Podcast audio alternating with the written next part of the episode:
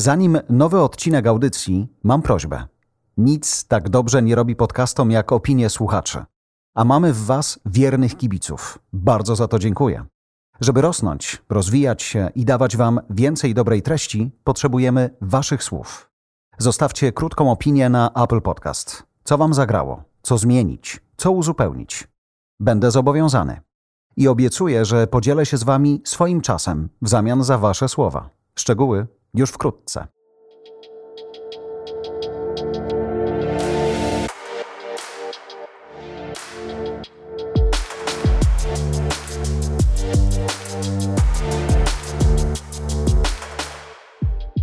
Za nami kilkanaście świetnie przyjętych przez słuchaczy audycji. Pamiętacie, że podcast Technologicznie to miejsce, gdzie biznes spotyka się z technologią, a komunikacja z emocją?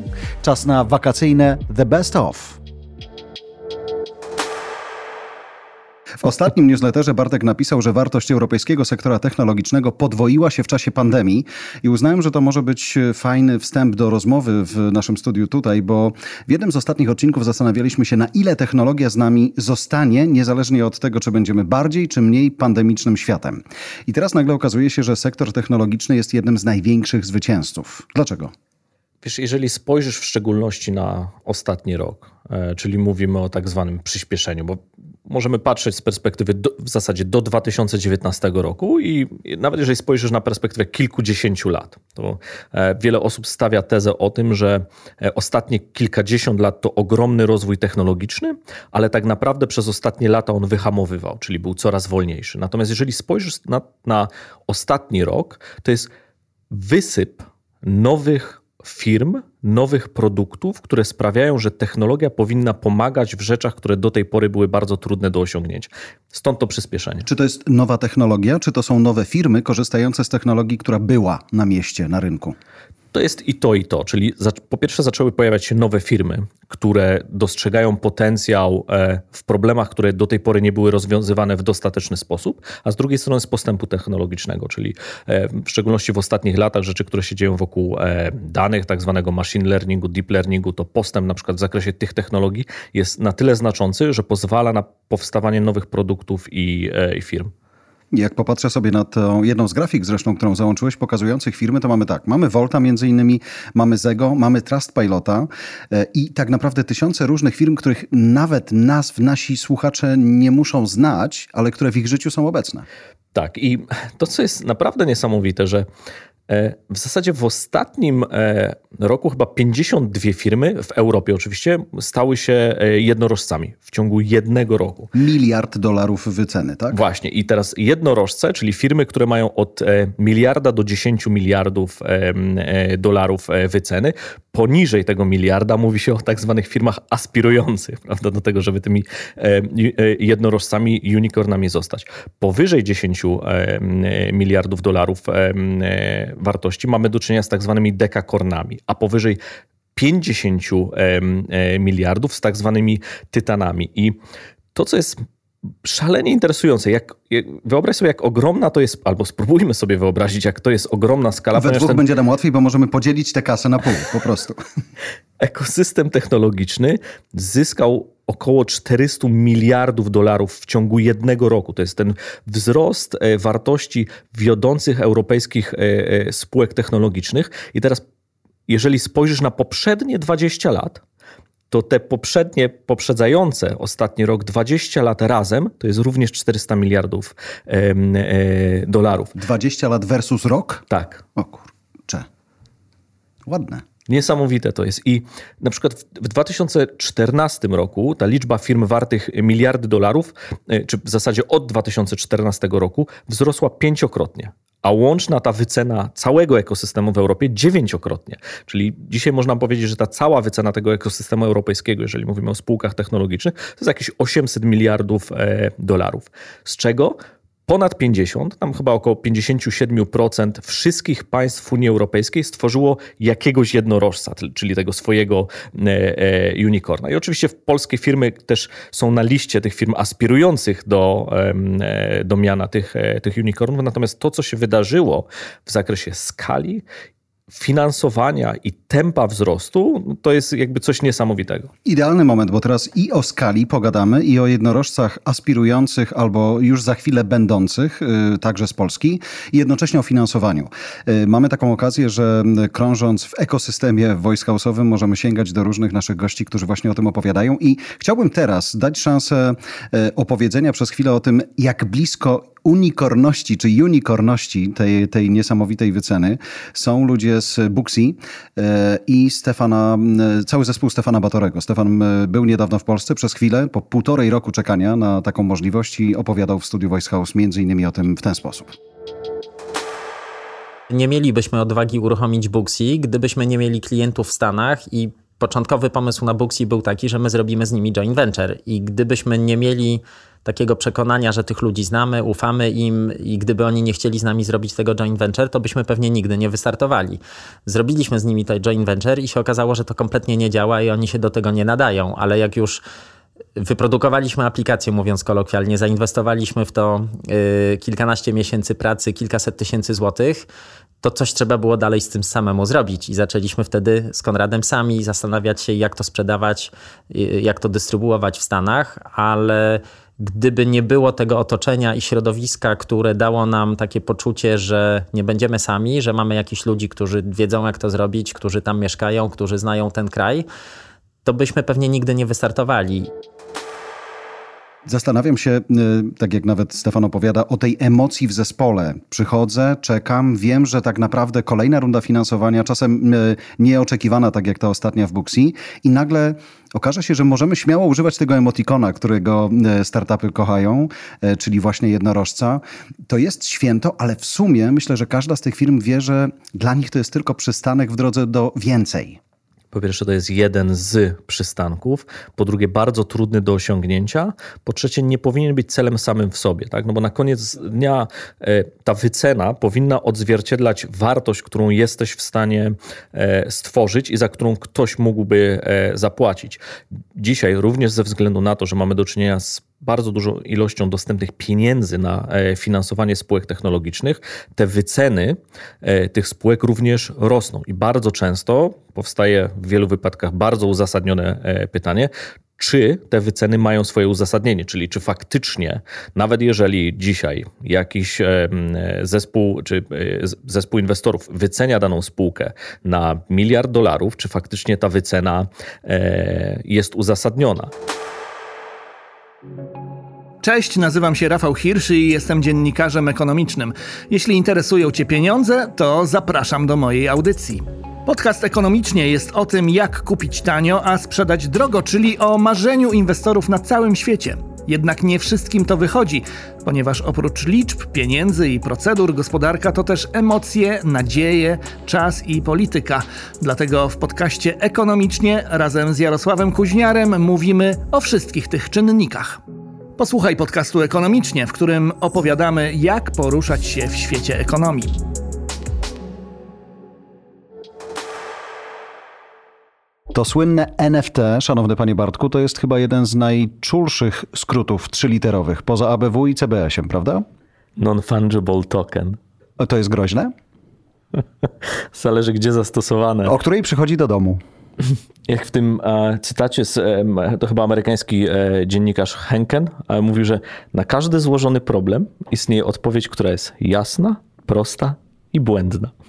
W tym przypadku jak to jest? Bo dzisiaj gdzie nie zerkniesz, jakiego portalu, szczególnie technologicznego, nie otworzysz, wszyscy mówią: słuchajcie, artyści, twórcy, kreatorzy, nie bójcie się, wasz czas y, nabiera rumieńców. NFT jest czymś dla was. Czym? Jeżeli każdego dnia w zasadzie miliardy zdjęć, piosenek, filmów, multimediów są udostępniane w mediach społecznościowych, kiedy te pliki udostępniamy, e, kopia tych plików jest pobierana z naszego urządzenia, czy to jest telefon, czy komputer i wklejana na serwer platformy, która dystrybuuje. To może być Facebook, Twitter, YouTube, TikTok, generalnie rzecz mhm. biorąc mhm. tego typu platformy.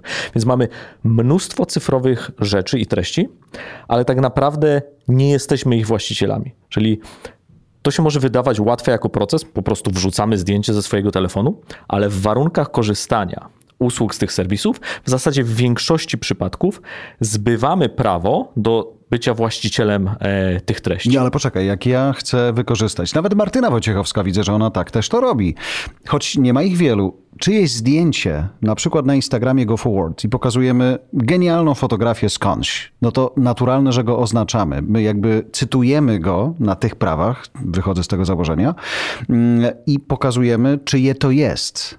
Nie mam wciąż poczucia, że mam prawa do tego zdjęcia. Ja je Tak. po prostu pokazuję.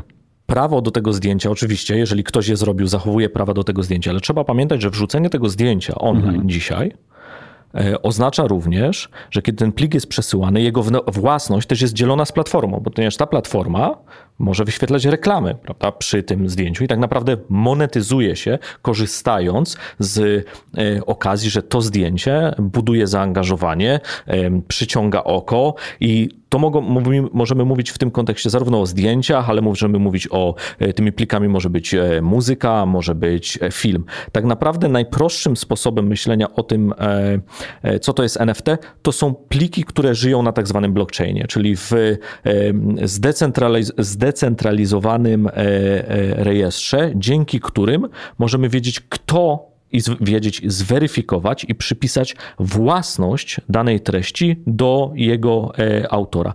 I te NFT możemy rozumieć jako takie unikalne aktywa cyfrowe, które mogą występować w wielu branżach, czyli od e, sztuki, e, ale też wirtualne nieruchomości, e, kolekcjonerka, sport, gry. W zasadzie to może, można powiedzieć, że to jest każdy rodzaj mediów, który może być w jakikolwiek sposób stworzony, może być przekształcony w tak zwane NFT. Sztuka, karty handlowe, gify, klipy wideo, tweety, artykuł, w zasadzie cokolwiek. Ale Po tym tweet jako procesie- dzieło sztuki, czyli taki, nie wiem, pierwszy tweet Jacka e, z Twittera, no jest dziełem sztuki, bo został sprzedany, ale taki na przykład ostatni tweet y, Trumpa. Chyba już nie możemy odszukać w archiwum, bo go tam po prostu nie ma, ale zakładamy. Rozumiem, że można by go zamienić na takie NFT i wtedy to NFT to jest akcja? Czyli może zostać stokenizowany, czyli to NFT de facto jest stokenizowanym aktywem, które można kupować, sprzedawać i handlować nim za pomocą na przykład e, kryptowalut. Czyli te tokeny niezbywalne, NFT, one umożliwiają twórcom zachowanie własności e, ich treści bez ograniczania rozprzestrzeniania się plików w internecie. Bo dzisiaj ta treść może być rozprzestrzeniona w wielu miejscach, ale my tracimy nad nią na przykład własność. I w rezultacie te NFT mają po prostu potencjał do odwrócenia modelu własności w mediach, oferując twórcom i odbiorcom i tym, którzy wytwarzają te treści, własność i dzielenie się zyskiem z tego typu e, treści. Czyli do tej pory robiłem fajne zdjęcie, wrzucałem je gdzieś, no i cieszyłem się, że ludzie reagują. Dziś mogę zrobić fajne zdjęcie, wrzucić je gdzieś, założyć na nie NFT i być właścicielem tego zdjęcia i zarabiać na tym zdjęciu, bo ktoś może je ode mnie na przykład chcieć kupić. Oczywiście i ta osoba, która na przykład kupi od ciebie i uzna, że ma on większą wartość, więc kupi o jeszcze większej e, wartości i kolejna osoba może stwierdzić, to zdjęcie ma jeszcze większą wartość albo ma mniejszą wartość, no i wtedy sprzedajesz na przykład ze stratą. Ale może się też okazać, że każda następna osoba, która kupuje, zwiększa wartość twojego NFT, twojego dobra cyfrowego i nagle się okazuje, że ty jako pierwotny autor tego dzieła za każdym razem masz możliwość zarabiania. Ale jak za X, czyli ile razy radio wypuści moją piosenkę, to ja zarabiam właśnie w ten sposób? Pod warunkiem, że większość tych organizacji w dniu dzisiejszym, o których mówimy w świecie no nie cyfrowym, albo te, w cyfrowym zresztą też, są pośrednikami. To, co się dzieje w przypadku NFT, czy generalnie rzecz biorąc wokół blockchaina i ruchów związanych z decentralizacją internetu, to eliminacja pośredników. Czyli ta transakcja odbywa się bezpośrednio pomiędzy mną a tobą na przykład. Rejestr tej transakcji jest zapisany w blockchainie, ale nie potrzebujemy do tego pośredników. Czyli jak założyć ten NFT na, na to zdjęcie, które zrobię?